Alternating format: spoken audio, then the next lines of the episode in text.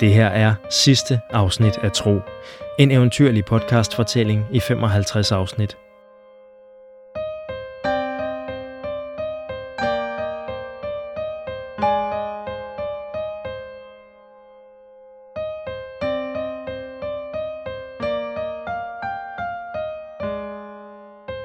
Episode 55. Bedstefar. Tro retter sig op og strækker sine lange arme i vejret. Han stønner. Ryg og lemmer er ømme, og sveden løber af ham. Han har været krummet sammen om sit arbejde alt for længe. Det mærker han nu. Han tager en slurk af vandskinnet og ser tilfreds ud over området. Overalt ligger store stabler af brædder, som stammer fra de slangeagtige rør. Han har selv skilt mange af brædderne fra hinanden, der hvor lærsnudernes hove ikke har klaret arbejdet for ham. Hvis han havde brugt sine særlige evner, kunne han nok have været færdig langt hurtigere. Han kunne have gjort metalsømmene bløde som smør og ladet dem sive ud gennem hullerne i træet.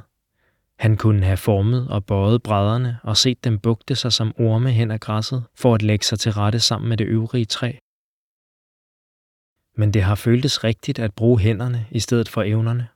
Det har givet ham en fornemmelse af, at han var med til at rette op på noget af alt det, som Boren Livbringers konstruktion har ødelagt. Måske har det endda fjernet lidt af den dårlige samvittighed, han har følt lige siden han mærkede den umådelige visdom fra træernes moder og indså, hvad han var på vej til at gøre. De har ellers tilgivet ham, hans venner. Han har fortalt dem om de afgørende øjeblikke i toppen af tårnet, uden at holde noget skjult for dem. Han har ventet på deres skuffelse og vrede, men i stedet har de mødt ham med forståelse. Hvem vil ikke blive fristet af sådan en kraft? Lød Lysannes reaktion. Men det rigtige blev alligevel gjort af dig. Selv Firas har ikke fundet anledning til at kritisere tro. Men der gik dog ikke længe, før han igen begyndte at kalde ham fyrst tro, og spørge, om han nu var blevet for magtfuld til at tage opvasken, når det var hans tur. Eller om han havde tænkt sig at forære flere af sine kostbare smykker væk, for så ville han da gerne selv have fingre i drømmestenen. Tro er faktisk glad for disse grove drillerier, så ved han, at han har den samme plads i den omrejsende hjerte, som før han trådte ind i Boren Livbringers kammer. Hans venner har tilgivet ham, ja, men han har ikke tilgivet sig selv. Og det hårde arbejde føles som en form for straf, som forhåbentlig snart vil bringe ham fred. Han tør sveden af panden og fjerner håret, der klæber til hans mørke hud. Ikke langt derfra er nogle af de tidligere tilkaldte også i gang med oprydningsarbejdet. Mange af dem drog hurtigt bort efter at Boren livbringer og tro ødelagde konstruktionen. Der var et øjeblik, hvor alle blinkede med øjnene, som for at ryste en drøm af sig.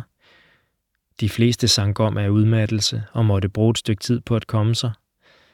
Så gik det op for folk, hvor de befandt sig, og hvad de havde offret for at komme hertil. Nogle blev skamfulde og luskede afsted i ly af mørket. Andre græd knuste og udmattede efter at have arbejdet dag og nat alt for længe og med alt for lidt at spise. De lod sig slukøret føre hjem til deres familier af andre af de tilkaldte. Dem, der ikke med det samme vendte tilbage til deres hjemstavn, blev for at hjælpe med oprydningen. De store kedler på taget af slangebygningen blev skilt ad og båret væk. Hytterne, hvor de tilkaldte havde boet, blev jævnet med jorden. Indhegningen, hvor lærsnuderne havde været spærret inde, blev pillet fra hinanden, bræt for bræt. Dyrene blev sluppet fri og krydsede straks floden i deres søgen efter et egnet sted at være, væk fra folk med ræb og våben. Tro havde til sin store lettelse opdaget, at ingen af dem var kommet til skade under de voldsomme begivenheder, der havde udspillet sig, mens han havde været i observatoriets bygninger. Heller ikke Euselia var kommet noget til. Hun blev hos Tro, da hendes artsfælder løb bort, og her har hun været siden. Når Tro har haft brug for hende til at flytte på de tunge brædder, har han blot behøvet at kalde på hende. Så er hun kommet ham til hjælp. Nej, han ser ikke ud til at lave noget fornuftigt, lyder Firas stemme bagved. Tro smiler ved sig selv. Han havde mærket dem komme på lang afstand. Er det tid, spørger Tro. Han vender sig og ser Baggal komme imod sig, med kæren spændt på. Firas og Bjørn sidder på bænkens puder. Firas nikker til ham. Ja, vi tager videre nu. Bjørn virker sørmodig. Da han taler, er det første gang Tro hører hans stemme i dag. Har du besluttet dig? Han er nervøs for at høre svaret, kan Tro fornemme. Selv har Bjørn ikke haft noget valg. Han kan ikke vende tilbage til sine forældre i skoven. For selvom der endnu er et stykke tid til første sensommermåne er fuld, og han skal være tilbage, hvis han stadig vil regne sig for deres søn, ja, så vil han stadig ikke være høvding i Milanes horn. Da Feras tilbød ham at rejse videre med ham, sagde han ja uden tøven. Måske også på grund af baggal, for Tro kan mærke, at Birn er blevet meget glad for Langnæsen. De vil drage til Nørrehavn, og Feras har også tilbudt Tro at tage med. Han vil ønske, at han kunne gøre det. Det føles forkert at tage afsked med sine venner nu, efter alt de har været igennem i den seneste tid. Men der er ingen vej udenom. Han må vende hjem til sin landsby og fortælle sine forældre, hvad der er sket. Med ham selv og med bedstefar. Jeg tager hjem, siger han kortfattet. Det er svært at sige mere, uden at begynde at græde. Han har sådan set ikke noget imod at vise sine følelser foran Birn og Feras. Det har han gjort adskillige gange i de seneste dage. Men han vil ikke græde nu, hvor han skal tage afsked med dem. Han vil have, de skal huske hans smil og ikke hans tårer. Tro vidste det, lige så snart konstruktionen lå ødelagt og spredt ud over gulvet som et barns bortkastede legetøj, at hans bedstefar ikke ville overleve. Han forlod den bevidstløse Boren Livbringer og de fire ørkenfolk, der ligeledes var sunket om, og løb ned ad trappen. Det er gjort. Det er forbi, sagde han skyndsomt til Lysanne, der stadig sad med Dalias hoved i sine hænder. Og da vandpigen skulle til at råbe op i begejstring, afbrød han hende med en kort grønten. Jeg må ned til ham, og hun nikkede forstående, som om hun vidste, hvad han havde fornemmet. Tro løb nedad gennem tårnets forskellige laboratorier. Muna og de andre tilkaldte lå afkræftet på gulvet eller hen over bordene, mens deres eksperimenter fortsat boblede i kedler, og dyrene, de var ved at skære op, endnu var varme. I bunden af tårnet mødte han Feras, som fra sin stol havde kommanderet de tilkaldte fra køkkenet rundt blandt reolerne i et godt stykke tid, indtil han havde lagt mærke til et pludseligt skift i deres bevægelser. Uden et ord var de sunket sammen og havde støttet sig til hylderne, og da de var kommet til hægterne igen, havde de efterladt ham uden et ord og forladt rummet gennem luftspejlingen. Vi klarede det, smilede Tro træt, og Firas virkede først lettet, men mærkede så Tros nervøsitet. Vil du have mig til at gå med dig? spurgte den omrejsende, og Tro nikkede stille. Med kosteskaftet Tro havde fundet tidligere, kom Feras op at stå. Tro tilbød ham en arm, og sådan gik de tæt sammen hen til den skjulte gang bag luftspejlingen, som viste sig at føre til køkkenet i slangebygningen, ligesom de havde formodet. Herfra fandt de en vej ud, og snart befandt de sig ved siden af hejseanlægget op til kedeltaget. Nu var der ikke langt hen til indhegningen, hvor lærsnuderne havde gået. Tro hjalp Feras derhen. Den var nu tømt for dyr. Med sine skovkræfter formede han en åbning i stjernepoplen, så han kunne trække bedstefars slappe krop ud af det huletræ. Tilgiv mig, græd Tro, og bedstefar åbnede øjnene. Han smilede, da han så ham. Min tro, sagde han med svag stemme. Se, udbrød Firas, og bedstefar fik øje på ham. Min gamle ven, lød det varmt. Pas godt på ham. Det gør jeg, sagde Firas alvorligt. Det gør du. Bedstefar lukkede øjnene igen. Tilgiv mig, bedstefar, hulkede Tro igen. Der er ikke noget at tilgive. Min egen skyld. Skulle aldrig have øh, for gammel. Jeg er alt for gammel. Nu så han igen på tro. Ikke meget tid. Du må gøre øh, en sidste ting for mig. Du må fortælle ham, at Tro måtte lægge sit øre helt ned til bedstefar for at høre hans ord.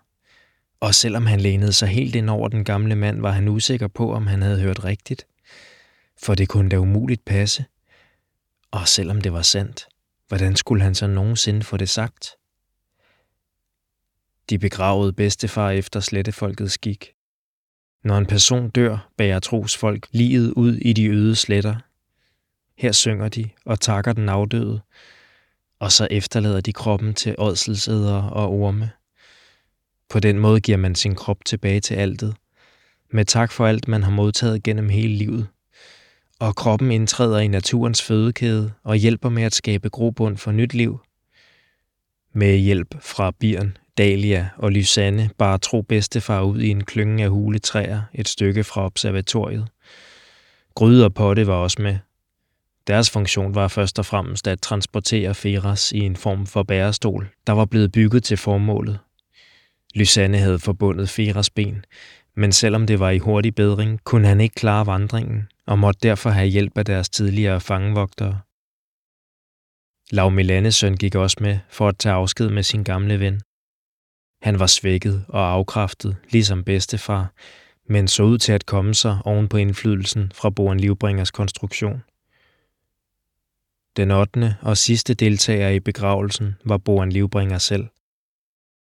Hun havde ikke mødt bedstefar, for hun havde opholdt sig i sit kammer i al den tid, han havde været ved observatoriet. Alligevel virkede hun mere berørt af højtidligheden end flere af de andre. Tro vidste, at vandfolket sendte en afdød ud på havet i en brændende båd, og at skovfolket begravede deres døde i jordens muld. Han var klar over, at hans folks skik måtte forekomme barbarisk i de andres øjne. Men ingen sagde noget, hverken før eller bagefter. Det elskede han sine venner for. Tro synker og gør sin stemme beslutsom. Han klapper baggal og ser sig op på Birn og Feras i kernen. Han burde være sammen med dem, men sådan kan det ikke blive. Jeg bliver nødt til det, siger han. Feras nikker. Du bliver nødt til det, siger den omrejsende. Bjørn virker først ærgerlig. Havde han virkelig forestillet sig, at Tro ville ombestemme sig i sidste øjeblik? Men så lægger han hovedet på skrå og blinker til Tro. Vi ses snart igen. Det gør vi, smiler Tro. Og mindre end et år, til festen for forårsmånen, på den tabte tand i Nørrehavn. Og hvem ved, måske får jeg også lejlighed til at møde din søster Tina Dora. Tro ser på Feras med et åbent ansigt. Den omrejsende smiler mindst lige så uskyldigt og svarer beredvilligt. Intet vil glæde mig mere, min kære Tro, men jeg er bange for, at du bliver skuffet. Sidst jeg var i byen, havde min søde Tina Dora planer om at flytte til Sælby med alle seks børn. For i Sælby skulle der bo en helbreder, der er så dygtig til sit fag, at hun ville kunne kurere min søsters mellemste pige for den uheldige lidelse, der får hende til at råbe vanvittige vrøvleværs, hver gang hun ser farven rød. Det er år og dag siden, at Tina Dora har kunnet have sin bedste kjole på. Den hun bar til brylluppet med sin nu afdøde mand, som jo desværre mødte et alt for tidligt endeligt. Øh, Ser I, varmen havde fået ham til at lægge sig til at sove på taget, og han havde fuldstændig glemt, at han var slem til at gå i søvne. Hvad var det nu, vi talte om? At vi ses på den tabte tand, til festen for forårsmånen, siger Tro. Jeg håber, Lysanne også kommer. Bjørn har siddet og rullet øjne af Feres, men bliver nu nærværende. Selvfølgelig kommer hun. Så snart hun har fulgt Dalia hjem og beroliget sine forældre, det har vi jo aftalt. Vandpigerne havde forladt observatoriet kort efter bedstefars begravelse. Det var Dalia, der ikke kunne vente længere. Af alt, der var sket, var det det sværeste for hende at forstå eller forklare. Hvordan hun kunne vende ryggen til sin familie og drage bort uden et ord. Sårene på sin krop var hun kommet sig over hurtigt med hjælp fra sin lille søster. Sårene i hendes indre stak dybere og ville tage lang tid at komme sig over. Vil du tage med mig? havde hun spurgt Lysanne. Vil du hjælpe mig med at fortælle, hvad der er sket? Og Lysanne havde straks indvilliget. Efter at hun havde lovet Tro, Feras og Birn at møde dem til forårsfesten næste år. Og så var de begge sprunget i Søbyfloden. Hun var dukket op i Tros liv, Lysanne, fra det ene øjeblik til det andet. Og nu var hun forsvundet igen. Men Tro havde det på samme måde som Birn. Lysanne ville holde deres aftale. Han ville få hende at se igen. Bjørn ser ud til stadig ikke at være helt afklaret. Hvad gør du efter du har besøgt dine forældre? spørger han tro. Hvad gør du frem til forårsfesten? Kommer du tilbage hertil? Tro trækker på skuldrene. Måske, eller det gør jeg nok. Det har jeg ikke besluttet. Han sukker. Jeg har meget at lære. Og jeg tror, dette sted er det bedste at gøre det. Så kan du også holde Boren Livbringer lidt i ørerne for os, griner Bjørn. Og tro lærer også. Nemlig. Det er nu ikke, fordi de frygter, at ørkenkvinden vil skabe flere problemer. Efter hendes konstruktion blev ødelagt, sov hun i halvanden dag, og da hun kom til sig selv, var det en skyldbevidst og ydmyg Boren, der gik stille rundt og betragtede det kaos, hun havde skabt. De har mange gange hørt hende undskyld, både over for dem selv og de tilkaldte, der stadig er hos hende, og love, at hun vil gøre skaden god igen. Hun har båret skovhjertet fra træernes moder om halsen, og takket tro igen og igen for, at han trængte igennem til hende. Tro husker at give Feras Tolarus tørklæde tilbage, som den omrejsende gav ham i myrene, og som har ligget i hans oppakning lige siden. Han vil også aflevere metalstykket tilbage. Det, som Feras havde fortalt dem, ville skaffe dem ophold på den tabte tand, indtil han kunne møde dem igen. Men Feras lukker hans hånd om stykket. Gem det. Og husk, at du altid kan finde frem til mig, hvis du får brug for det. Vi ses, min ven. Nu får Tro alligevel tårer i øjnene. Vi ses, min tro, siger Feras, og foregiver at få støv galt i halsen. Han klapper hostende baggal på bagen, og dyret sætter sig langsomt i bevægelse. Åforresten her! Fera smider en bylt til Tro. Han pakker den op. Det er de blå bukser. Dem havde han glemt alt om. Du har syet dem færdigt? En af os skulle jo gøre det, vrisser Feras. Jeg vil gerne opfordre dig til at øve dig på sygekunsten hver dag, indtil vi ses. Men jeg har en fornemmelse af, at dine ambitioner vil føre dig i en anden retning fremover. Måske, siger Tro bare. Han følger dem lidt på vej. Bjørn, jeg... Ja? Han har udskudt det til sidste øjeblik, og nu, hvor han har muligheden, kan han alligevel ikke få ordene over sine læber. Jeg kommer til at savne dig, jeg kommer også til at savne dig, tro. Pas på dig selv, din abemås. Nogen skal jo gøre det, når vi ikke er i nærheden. Tro stanser og lader kernen lægge afstand til ham.